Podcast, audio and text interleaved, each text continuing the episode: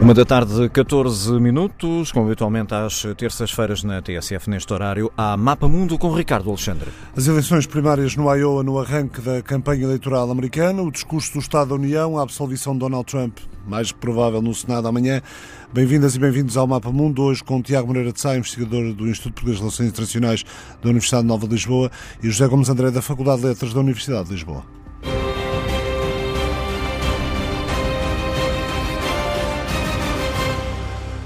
O problema é ou foi a aplicação a uma nova app e assim ainda não há resultados da contagem de votos nas eleições primárias, ou melhor, no Cáucaso, para o Partido Democrata no estado do Iowa. Sean Sebastian, delegado eleitoral em Surrey County, dizia o que se passava uh, Wolf Blitzer da CNN ontem à noite. Estou em espera ao telefone há mais de uma hora com o Partido Democrata do Iowa. Acho que eles tentaram promover uma aplicação para divulgar os resultados. A app, segundo todas as fontes, não funciona. Então recomendaram-nos que ligássemos para a linha direta e a linha direta não respondeu.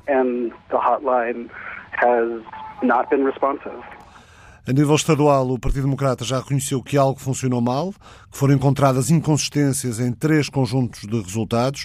Tudo está a ser verificado por várias formas, incluindo fotografias dos boletins de voto, e será tudo uma questão de tempo, diz o partido.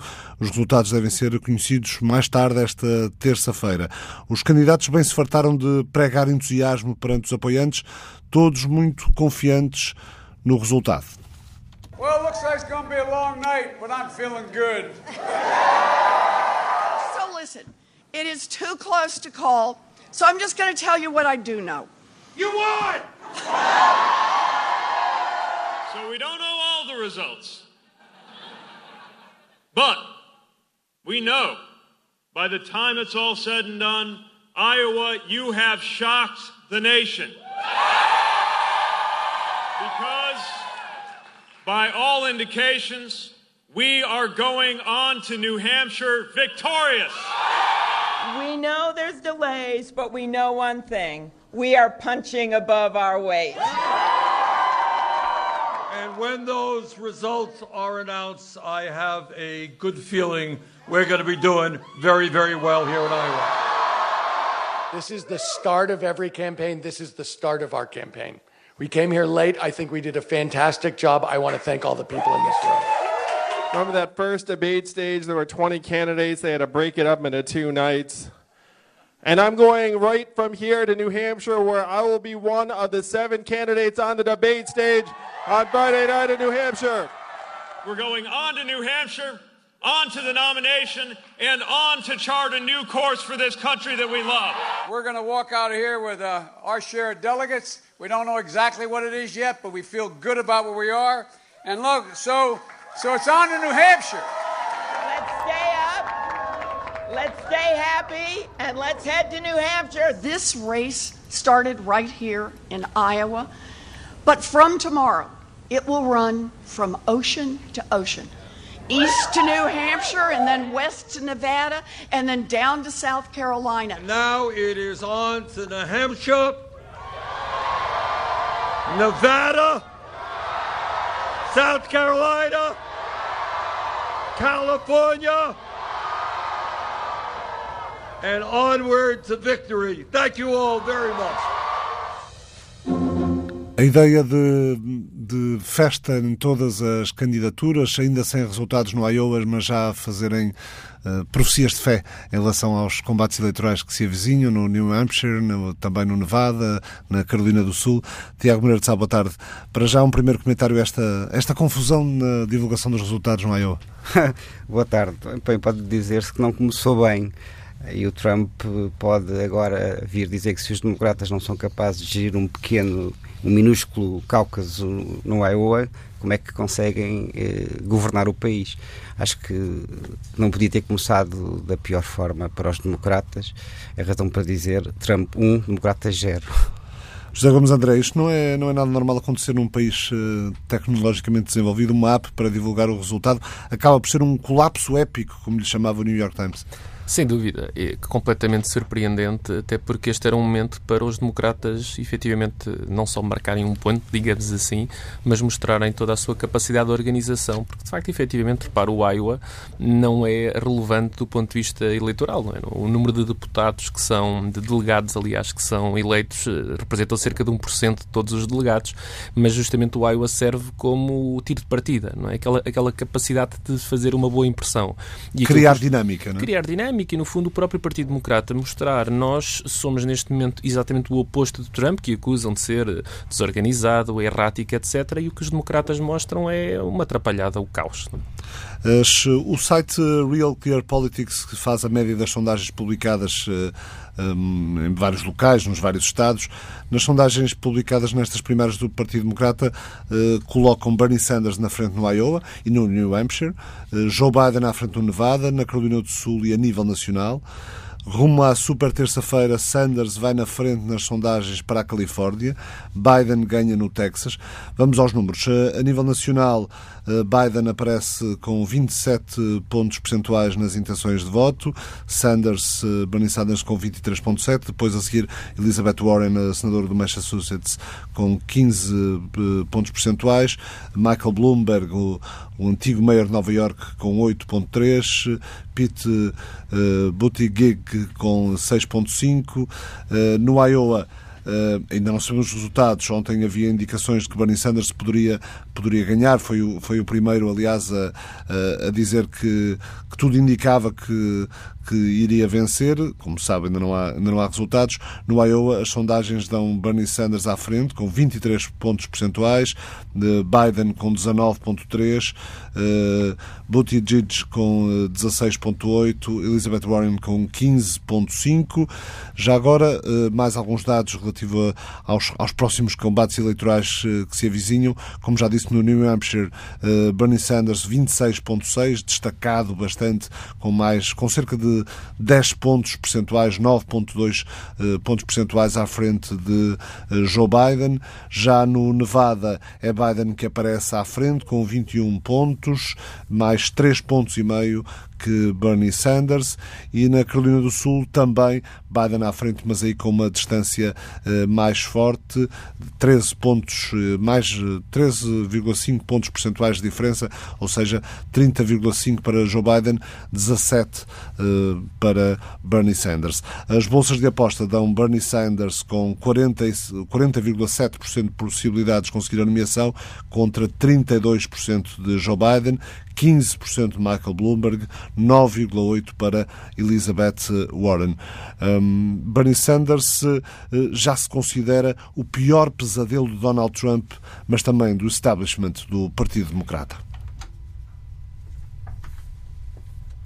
You can tell how good I feel by how nervous the establishment is getting. Suddenly, Donald Trump is talking about our campaign. Suddenly, we have the Democratic establishment very nervous about this campaign. We got Wall Street nervous. We got the insurance companies nervous. We got the drug companies nervous. We got the fossil fuel industry nervous. We are their worst nightmare.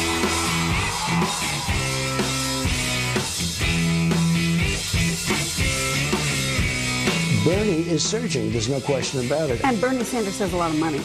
No doubt. Don't bring up Bernie Sanders because that's a red flag in front of me. Mm. And they're starting to think, could this really happen? Something's going on here because Bernie is rising. Well, this CNN poll, he leads Biden. Whoa, he leads Biden by three points among non-white voters. Even if it's a Republican, sometimes you'll hear, well, you know, I still really like Bernie Sanders. And he's got a fairly diverse coalition. Bernie, Bernie, Bernie right now. We got billionaires going on television crying that they're going to have to start paying their fair share of taxes. They can be a hardcore Trump supporter. I like Bernie Sanders. He's honest. The most popular senator in the entire country. Sanders now in the lead. Could there really be a political movement in America which brings together blacks and whites and Latinos and Asian Americans and Native Americans, gay and straight, to stand up as working class people fighting for change? Um anúncio da campanha de Bernie Sanders com base na música Seven Nation Army dos White Stripe de Jack White. Joe Biden diz que a campanha lhe corre bem, parte confiante para as primárias no New Hampshire, diz que o que está em causa é uma luta pela alma de uma nação, que a América não pode permitir a reeleição de Trump e já lhe coloca uma alcunha, o antigo presidente Trump. Into the hotline and the hotline has not been responsive. Não era, não era, não era este o som que pretendíamos ouvir da campanha de Joe Biden. Uh, Joe Biden, como já disse ontem no Iowa, num comício, antes de saber que havia um adiamento da divulgação dos resultados, uh, confirmou o otimismo em relação à campanha, diz que parte confiante, uh, parte vitorioso e confiante para as primárias seguintes no New Hampshire, diz que o que está em causa é uma luta pela alma da nação e que a América não pode permitir a reeleição de Donald Trump. Quem vos parece melhor colocado para vencer as, as primárias no Partido Democrata? Sanders, Biden, uh, tem na verdade alguma, alguma hipótese Pete Buttigieg ou Elizabeth Warren ou Michael Bloomberg? A verdade é que é difícil dizer, porque o Partido Democrata está muito polarizado. Além de estar muito polarizado, virou à esquerda. Ele está dividido entre uma ala mais ao centro, que é o establishment, Uh, Corporizado depois, por, mais por, por, por Joe, Biden, Biden. Exatamente, e uma ala mais à esquerda, sobretudo nas bases, com Bernie Sanders ou também Elizabeth Warren. Eu diria que o coração das bases do partido está à esquerda, com Bernie Sanders, e, mas a razão, a razão e o establishment estão ao centro com o Joe Biden. E a questão principal é aquela que tem sido muito falada, que é saber qual dos candidatos é que é presidenciável, ou seja, qual deles é que tem condições para ganhar a eleição presidencial e vencer Donald Trump.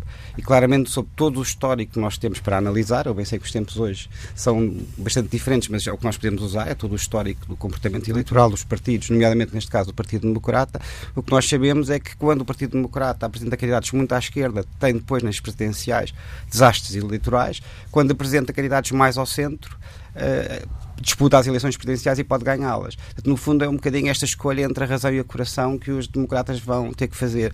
Eu acho que no final do dia o que conta é qual é o candidato que tem mais condições de ganhar as eleições e, portanto, de nos dar poder. Uh, por isso, tendo a achar que o mais provável é contra essas sondagens que ganhe Joe Biden mas os tempos eh, não estão particularmente favoráveis a previsões baseadas na razão, por isso também não arrisco totalmente esta eh, previsão. José Gomes André. Uh, concordo com o Tiago, mas ao mesmo tempo há um dado importante que nós temos aqui a considerar. Nas primárias, os votantes típicos são justamente as bases, sobretudo, não? ou seja, as pessoas mais entusiasmadas com o fenómeno político, aquelas que estão dispostas a participar do processo. Um, e não é uma votação nacional, é uma votação Estado a Estado. É uma votação Estado a Estado e que, portanto, eh, é muito mais volátil justamente por isso, porque há o fator temporal e, portanto, havendo agora um candidato que consegue um bom resultado e se entusiasma eleitores potenciais noutros Estados e por aí fora.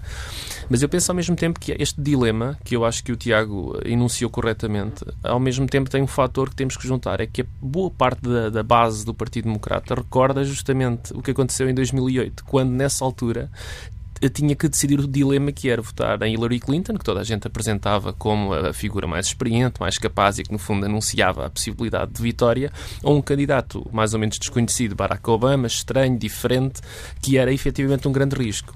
E a base democrata optou, uh, com, enfim, de uma maneira quase, enfim, uma, uma eleição que foi quase, disputada, uh, quase delegado a delegado, uh, em Obama e acabou por ser recompensada por isso.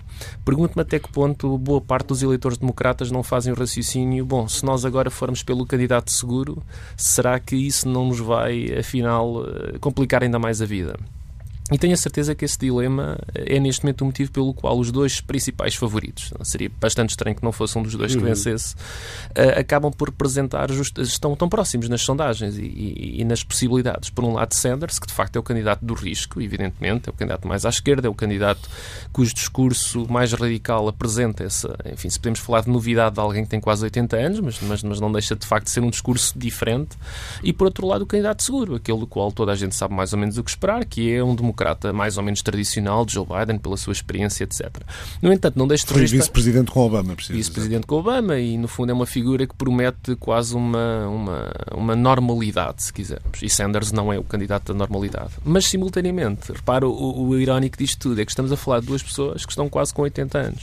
Ou seja, uh, falar em novidade, falar uh, em qualquer tipo de renovação geracional num quadro destes é uma loucura, não é? É impossível fazer Aliás, esse discurso. depois há, há alguns candidatos mais novos, uh, Pete Buttigieg é, tem 59 anos também, e depois há outros com, com muito poucas possibilidades de, de ser eleito, como a senhora Klobuchar, Sim, ou, tudo. Andy Young, que são mais, bastante mais novos, mas sem qualquer hipótese nesta, nesta eleição de 2020. Ricardo, repara que a candidata da juventude é a Elizabeth Warren, que tem 70 anos. Ela tem aparecido nas primárias como esta é a jovem, é a nova, não é? Uh, quer dizer, isso mostra Elizabeth bem... Warren, Elizabeth Warren pode, pode, ser, pode ser interessante pelo facto de se chegarem perto da convenção com a, com a, Uhum. com a questão Quem é ainda que por decidir? Sim, quem é que ela apoia e naturalmente terá mais tendência para apoiar Bernie Sanders. Isso Sim. pode jogar a favor de Bernie Sanders ou não?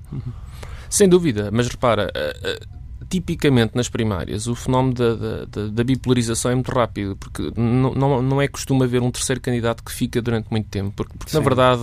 Até quando- super terça-feira. de Ou seja, depois de 4 de março, super terça-feira, as coisas Para os nossos ouvintes entenderem por uma coisa muito simples, estas candidaturas são caríssimas e, portanto, a manutenção de um candidato em campanha, quando já não tem hipótese de ganhar, só para efeitos de depois posso vir a ser importante, é uma coisa raríssima, porque de facto a quantidade de dinheiro que tem que se gastar para uma coisa destas é uma maluquice.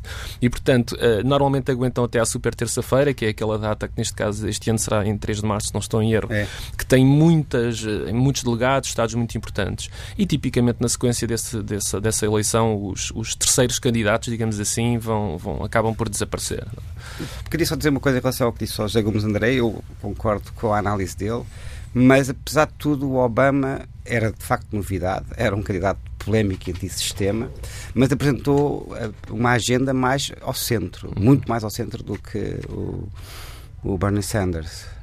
A agenda do Bernie Sanders assusta particularmente, não tanto, como dizias bem, as bases do Partido Democrata, pela razão que disseste, estas eleições são geralmente participadas pela ala mais ideológica e mais, digamos assim, radicalizada do partido, mas, sobretudo, assusta em particular os, os eleitores que depois vão decidir eh, na eleição presidencial quem é que é o presidente norte-americano e, como sabes, esses eleitores não só são muito mais, como são bastante diferentes do eleitor do Partido Democrata, sobretudo do eleitor do Partido Democrata que vota verdadeiramente nas primárias, nas eleições primárias. Até porque, olhando para o, para o mapa eleitoral, no fundo, onde é que os democratas vão procurar essa vitória? Isso. Não vai ser na Califórnia nem em Nova Iorque, não é? Exatamente. É Isso até se eu fosse candidato democrata, se calhar ganhava por lá. A questão é que vai, vai- é precisamente ter de falar. Isto, é importante as pessoas perceberem isto, não é? Porque na, na política americana, como também em Portugal e noutros, noutros países, há um desfazamento muito grande entre o que são estas bases, que são pessoas que vêm todos os dias notícias, que vão a comícios, que, que convencem os amigos.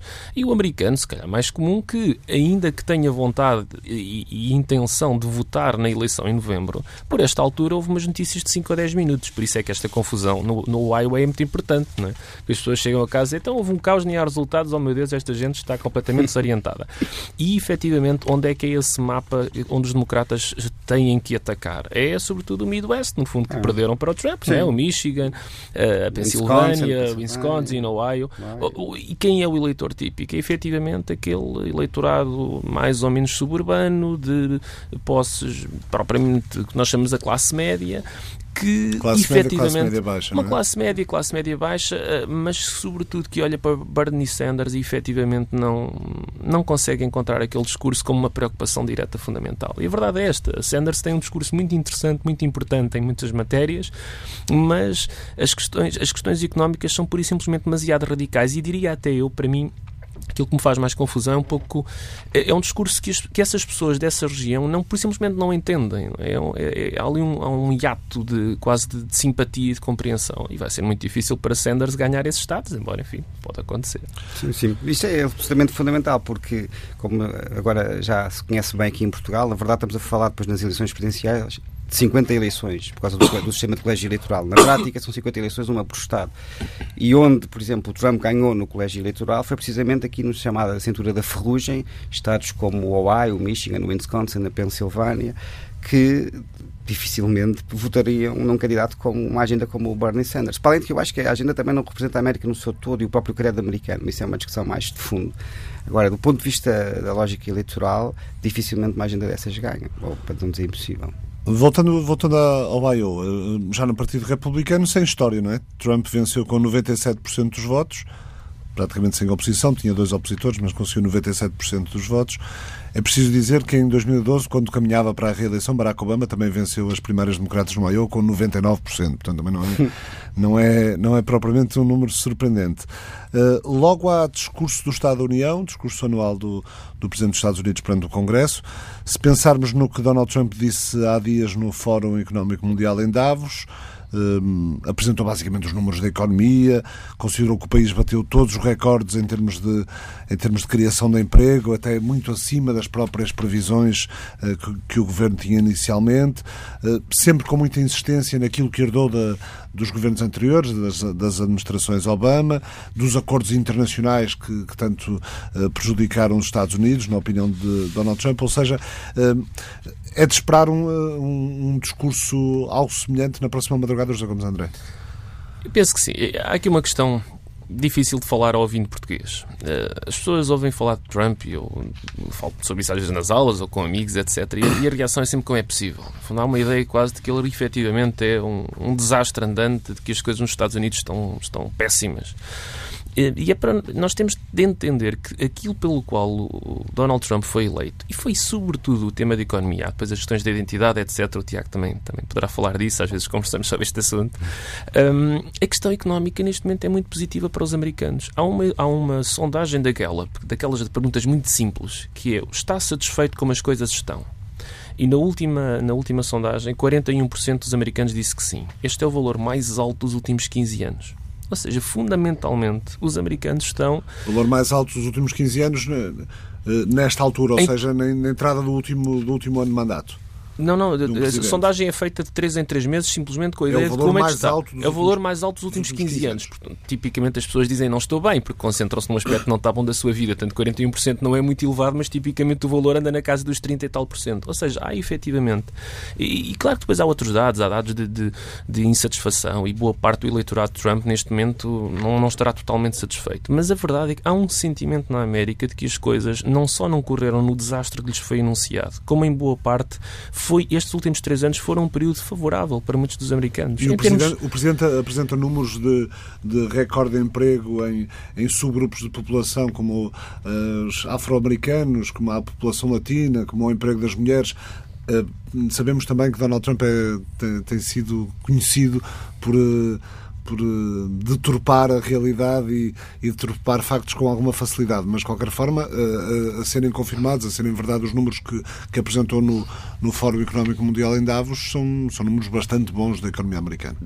É que neste caso ele tem razão, eu sei que isto é estranho, mas neste caso ele de facto está a apresentar números baseados em factos. E que, e que como digo, aqui às vezes há a questão da, da relação entre percepção e realidade, mas neste caso a percepção da opinião pública é de que a economia está favorável, de que as oportunidades de negócios são grandes e de que o país está globalmente numa rota positiva. O que não significa que não sintam que este presidente uh, é diretamente responsável por isso. Portanto, pode ser aquele célebre do ganhámos apesar de, não é? E não por causa de.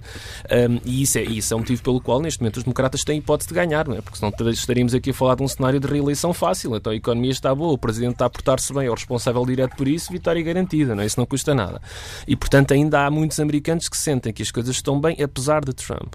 Mas temos ao mesmo tempo que entender que o seu ponto de partida é já de um favorecimento na casa dos 40%, ou seja, há muita gente que de certeza absoluta já vai uh, uh, votar por ele. E este discurso do Estado da União, numa frase, será um discurso de vitória da parte de Trump. E ele tem bons motivos para o fazer. Os democratas acabaram de fazer uma atrapalhada gigantesca numa eleição importantíssima. O impeachment vai-lhe ser favorável. Os dados da economia são bons. Eu acho que ele vai aparecer triunfante no Congresso. Isto vai ser um dos discursos mais fáceis da vida dele. Vai, vai clamar vitória. E, e efetivamente, os norte-americanos vão ouvi-lo e vão claramente alinhar nesse discurso. Tiago. Eu acho que concordo, uma parte do discurso vai ser nesta linha. Um discurso triunfante a apresentar os bons resultados, ou pelo menos vai apresentá-los assim, quer os resultados ao nível económico, como disse o José Gomes André. É verdade que os números são verdadeiros, mas são números também que já vinham de trás da administração Obama, mas de qualquer maneira isso já lá vai, não é? é. Portanto, agora são números do Donald Trump. Por um lado, também vai apresentar como favorável o acordo, de, do, o acordo que fez de, com a China, o acordo comercial com a China. O acordo com o México com o Canadá. O México com o Canadá, portanto, a revisão do NAFTA uh, e por aí fora. Vai apresentar isso como trunfos uh, a seu favor. E depois eu acho que vai ter uma segunda parte que vai ser de vitimização perante o Partido Democrata, sobretudo o Partido Democrata na Câmara dos Representantes, que ele vai apresentar como uma força permanente de bloqueio. O que não foi melhor, não foi porque os democratas não permitiram na Câmara dos Representantes desde que ganharam em, a Câmara dos Representantes em 2018 e também acentuar uh, aquilo que ele tem sido chamado a caça às bruxas uh, que o Partido Democrata tem feito, que tem feito a partir sobretudo da, da Câmara dos Representantes. Portanto, eu acho que por um lado vai apresentar-se como triunfal, apresentando os bons resultados que ele tem para apresentar na economia, nos acordos comerciais, mas por outro lado vai ter, ter uma outra lado, lado de vitimização para, uh, neste caso, visando o Partido Democrata. Um, amanhã no Senado, portanto, a maioria republicana vai absolver o Presidente das duas acusações que poderiam levar à destituição, abuso de poder e obstrução às, às investigações do Congresso.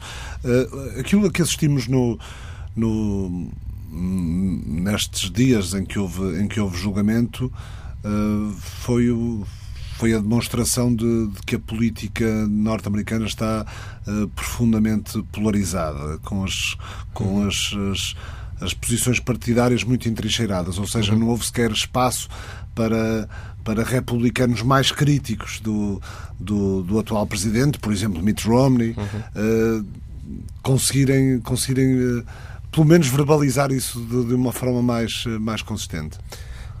Havia aqui dois fatores decisivos. Um era que eh, a, a diferença numérica no Senado anunciava desde logo o resultado.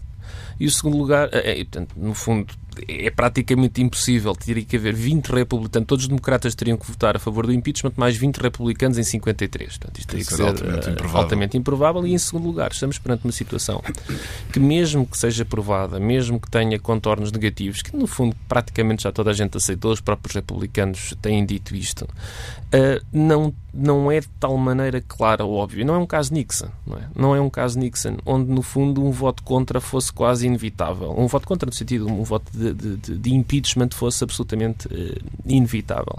O que significa que fundamentalmente tanto democratas como republicanos entraram neste processo já sabendo de antemão o resultado final e portanto no fundo preocuparam-se sobretudo com uma certa posição política, tentar salvar a cara de alguma maneira. Os democratas tentando não aparecer com um tom persecutório, mas ao mesmo tempo uh, assumir assumindo as suas responsabilidades de investigação e escrutínio, os republicanos não querendo passar a imagem uh, de que, no fundo, são simplesmente yes men e, e, e, seguidores uh, acríticos de, do presidente Trump, mas ao mesmo tempo também, uh, no fundo, querendo assumir essa mesma sua posição ideológica. É bom não esquecer, nós falamos muito das eleições presidenciais, mas em novembro também vão eleições eh, não só todos os membros da Câmara dos Representantes, mas também um, um, terço, terço, um terço, do Senado.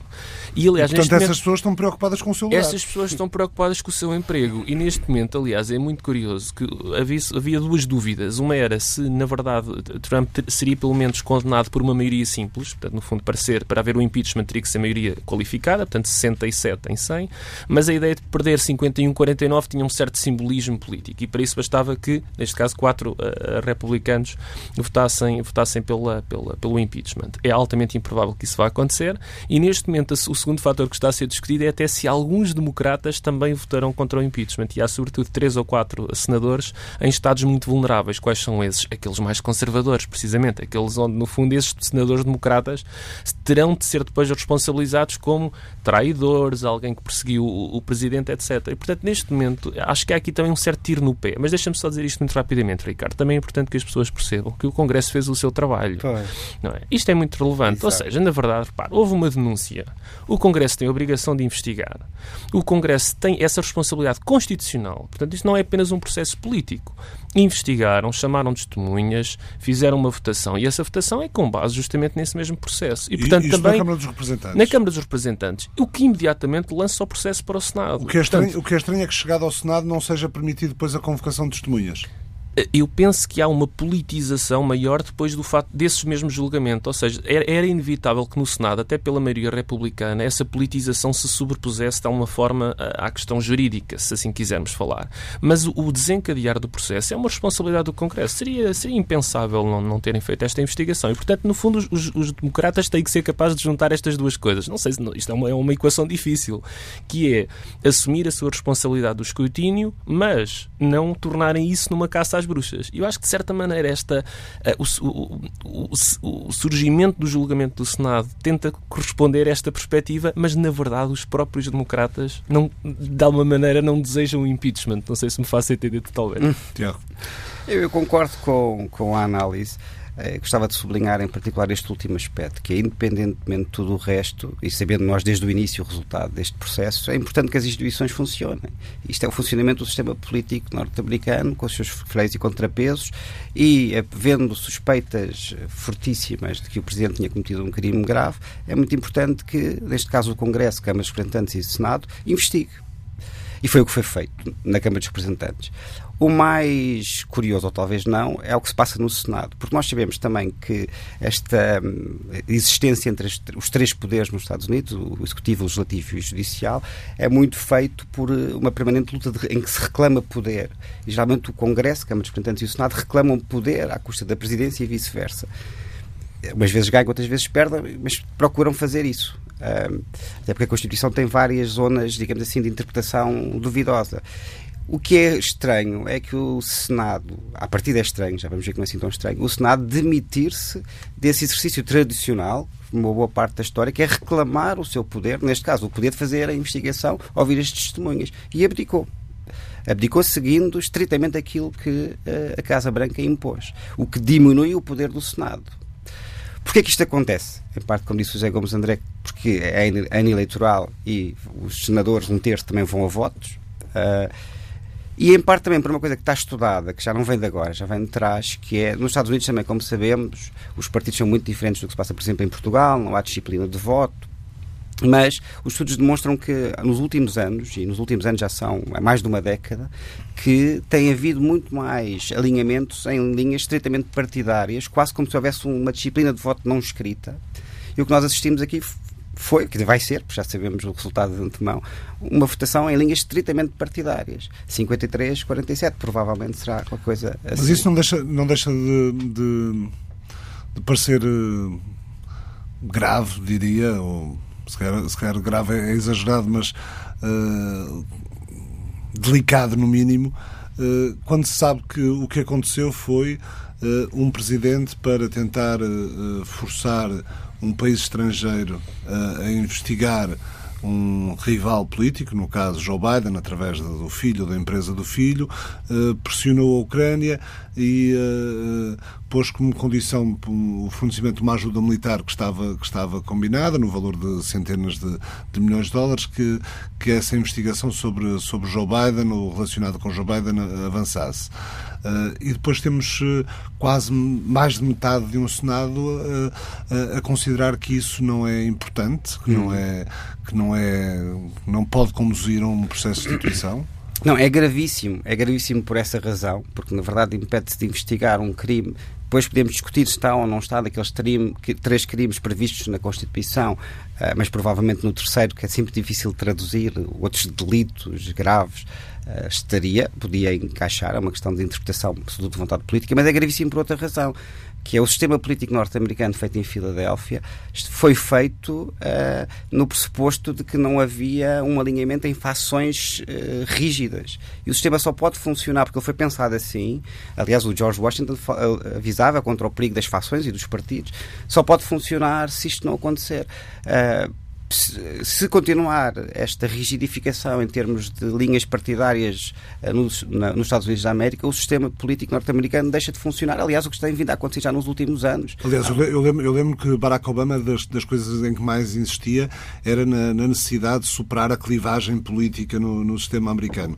E foi algo que ele, ele próprio também nunca conseguiu. Uh, ter sucesso nisso. Não, aliás, há quem diga que, em parte, sobretudo os críticos dele, uma das razões pelos quais, um dos erros dele e uma das razões pelas quais o, eh, seus, a sua presidência foi menos feliz para aqueles que são críticos dele, foi precisamente porque ele tentou, mesmo quando tinha a maioria nas duas câmaras, procurou negociar uh, com os republicanos, precisamente por entender que o sistema político norte-americano estava concebido, todos os sistemas pressupõem acordos eh, ao centro, digamos assim, mas o sistema político norte-americano ainda mais.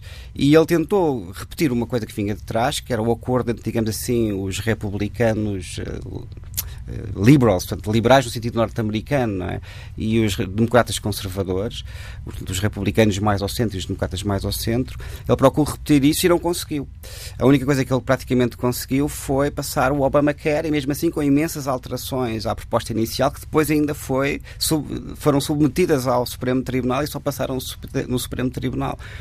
E há muita gente de apoiantes da primeira hora do Obama que o que dizem foi que o Obama cometeu um erro, sobretudo no início, quando tinha a maioria, de tentar fazer esse tipo de acordos com os republicanos. Eu acho o contrário. Eu acho, pelas razões que já disse, que para o sistema norte-americano funcionar tem que haver este acordo no, no, no centro, uh, onde se fizeram até hoje todos os grandes acordos que fizeram o sistema político norte-americano funcionar, quer a nível interno, quer a nível externo. Mas não há, da parte do atual presidente Donald Trump, José Gomes André, uhum. qualquer preocupação em chegar em fazer acordos, quando até já perdeu a maioria na Câmara dos Representantes. Sem dúvida, quer dizer, Trump, é, Trump nesse aspecto é um resultado de um fenómeno. Esta questão da polarização, obviamente, não é de fácil explicação, mas tem que ver fundamentalmente com a mudança do próprio discurso público, com a mudança da própria motivação eleitoral. E acho que aqui é algo que os nossos ouvintes entendem perfeitamente, porque não é um fenómeno próprio dos Estados Unidos, em boa parte terá nascido nele ou, ou tem uma, uma manifestação mais forte. Mas é algo que nós vemos em Portugal e nós vemos na Europa. Hoje, um discurso moderado politicamente é considerado um discurso fraco um discurso complicado, dizer que há respostas difíceis na economia, dizer que há problemas que não têm soluções óbvias, não colhe votos. Pelo contrário, o que nós vemos é cada vez mais um discurso mais radical à esquerda e um discurso particularmente radical à direita. E isso significa que o próprio eleitorado também está a mudar. Em fundo, o, o sistema político tem uma capacidade de sobrevivência muito grande e de adaptação nestas circunstâncias. Portanto, na, na América, como também na Europa, o que está a acontecer cada vez mais é que todo o discurso que apela ao diálogo, que apela, enfim, a, a, este tipo de cooperação uh, interpartidária está mais ou menos uhum. condenado à derrota, até porque o próprio sistema político eleitoral, com as primárias, com os Tea Parties, etc., favorece, favorece imenso esse discurso. A maior parte dos, dos, dos, moderados no Senado e na Câmara dos Representantes foram corridos eleitoralmente e não foi nas eleições gerais, foi nas eleições primárias dos próprios partidos, dentro dos próprios partidos. Uhum. O que significa que temos aqui um ciclo vicioso, o eleitorado quer sangue, os políticos dão resposta a esse sangue e depois, na naturalmente, quando entra o processo institucional, burocrático, é aquilo que as pessoas não gostam, mas que exige esse diálogo, simplesmente já não há lá ninguém para dialogar, não é? Uhum. No fundo, andaram numa batalha eh, sangrenta durante não sei quanto tempo e depois já não é essas condições. E, portanto, esta, esta polarização tem como efeito justamente o contrário daquilo eh, eh, que o próprio sistema promove, que é uma incapacidade de diálogo e um bloqueio permanente. Total. Este... Este ponto é um ponto particularmente importante, que o José Gomes André sublinhou, que o, nos estudos revelam que há dois grandes fatores. Especificamente, a polarização hoje é generalizada, vemos isso na Europa todos os dias, mas no, há fatores muito específicos nos Estados Unidos da América, a partir da década de 1970, que explicam esta polarização no seu início e que persiste até hoje. Por um lado, é a generalização das primárias, eh, pelas razões que o José Gomes André explicou tem a ver com o facto de como as bases que votam são muito mais radicais e muito mais politizadas e ideológicas, os candidatos são obrigados a ser também, se não perdem as primárias, como vários. Lembra-se do Eric Cantor, que, uhum. que, era um célebre político ascendente Sim. do Partido Republicano. Era o líder da Câmara dos Representantes, perdeu, na, perdeu as primárias. Perdeu nas primárias. A segunda razão é o gerrymandering, que é o redesenho dos distritos eleitorais, de maneira a haver distritos eleitorais são só quase republicanos e distritos eleitorais são só quase democratas. Ora, isto incentiva ao compromisso. Se eu vou candidatar-me a um distrito eleitoral que é só republicano, eu não vou fazer nenhuma cedência à agenda democrata, vou apresentar a agenda uh, republicana. Daí, daí o grande esforço dos partidos em fazer campanhas de apelo ao recenseamento, para tentar, uh, para tentar, nomeadamente, que alguns subgrupos da população estejam mais representados. Estou-me a lembrar que há, há campanhas a decorrer promovidas até pela própria Fundação Obama, no sentido de levar alguns grupos populacionais, nomeadamente jovens afro-americanos, a, a, estar mais recenseados em determinados locais. Tem, está relacionado com isso, com o gerrymandering? Sim, quer dizer, a parte do recenseamento tem a ver com, com, com, várias razões. Uma da razão muito específica nesta eleição, mas agora aqui já transcende a questão das primárias e vai para a questão da eleição presidencial, é que nós sabemos porque estudámos as eleições do Obama e a última eleição de Trump e Hillary Clinton, nós sabemos que o resultado da próxima eleição presidencial vai muito depender eh, do número de pessoas que de facto for votar, sobretudo nos estados-chave onde os democratas ganhavam e na última eleição perderam para o Trump. E nós estamos a falar de muita gente, estamos a falar de uma porcentagem pequenina, de, em particular afro-americanos num estados, hispânicos noutros, que votaram no Obama Uh, mas decidiram não votar na Hillary Clinton e ficaram em casa, não votaram em ninguém. E estamos a falar de 2, 3%, não estamos a falar muito mais do que isto. Portanto, sabe-se que a capacidade que, levar, que o partido, neste caso o democrata, tiver de levar eleitores a votar de facto e não ficarem em casa, pode, ter um, pode decidir a eleição presidencial. No caso da eleição primária também é importante. Por exemplo, aqui estávamos a falar no caso do Iowa, nós sabemos que se houver uma grande participação uh, eleitoral, isso beneficia uh, o Bernie Sanders porque os militantes que se mobilizarem, sobretudo os mais jovens, uh, tendem a votar Bernie Sanders. Também está estudado. Eh, José Gomes André, depois de, da confusão do, eh, na eleição democrata no Iowa, com um discurso, como foi dito anteriormente, com tudo para ser vitorioso de, de Donald Trump esta, na próxima madrugada, no discurso do Estado da União, e a absolvição no, no Senado do julgamento de, de, de impeachment, de destituição, isto é o, o arranque de Donald Trump rumo à reeleição esta semana? Possivelmente. Eu tenho sempre esta ligeira desvantagem depois de ser confundido com um apoiante de Trump, quando na verdade eu sou simplesmente, acho eu, um analista um pouco cínico. Aliás, há três anos recordo-me perfeitamente o ter sido. Na altura achava, acho como toda a gente, que Hillary ia ganhar, mas sempre me pareceu que as possibilidades de vitória andavam mais na casa dos 70% do que dos 95%, que é uma diferença muito grande. E neste caso também me parece que a derrota anunciada desde o primeiro dia, porque no fundo toda a gente esperava o tal desastre, parece nesta altura não de todo garantida garantida. Aliás, repare simplesmente que, que, é um dado evidente, as sondagens mostram uma proximidade muito grande. E eu penso que vai, vai depender não só naturalmente do candidato, eu acho que Sanders derrotar Trump será muito difícil. Uhum. Se houver uma enorme mobilização uh, desse, dessa. Repara, a abstenção dos Estados Unidos é gigante, portanto, mobilizar o que nós. 1% da população é, é a diferença, é uma diferença enorme, é? portanto, uhum. em termos eleitorais, basta dizer que no Michigan o Trump ganhou por cerca de 20 mil votos, quer dizer que é uma coisa, é uma, uma aldeia quase do, do Michigan, não é?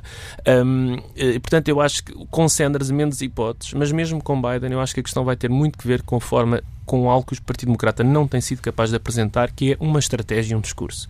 Não basta dizer uh, nós somos o partido que não é o Trump. Isto não é suficiente. É preciso encontrar um discurso com uma estratégia clara, no sentido de dizer o que é que vai ser feito diferente. E, pelos vistos, como, como, como se começou hoje, não, não começaram da melhor maneira. Muito obrigado, José Gomes André, Tiago Moreira de Sá. Obrigado. É o fim do Mapa Mundo desta semana, uma parceria obrigado. da TSF com o Instituto Português de Relações Internacionais.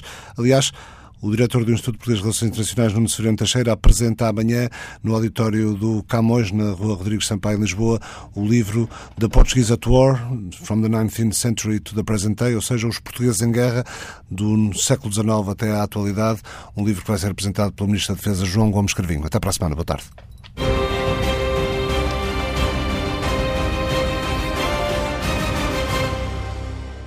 O Mapa Mundo é uma parceria da TSF com o Instituto Português de Relações Internacionais.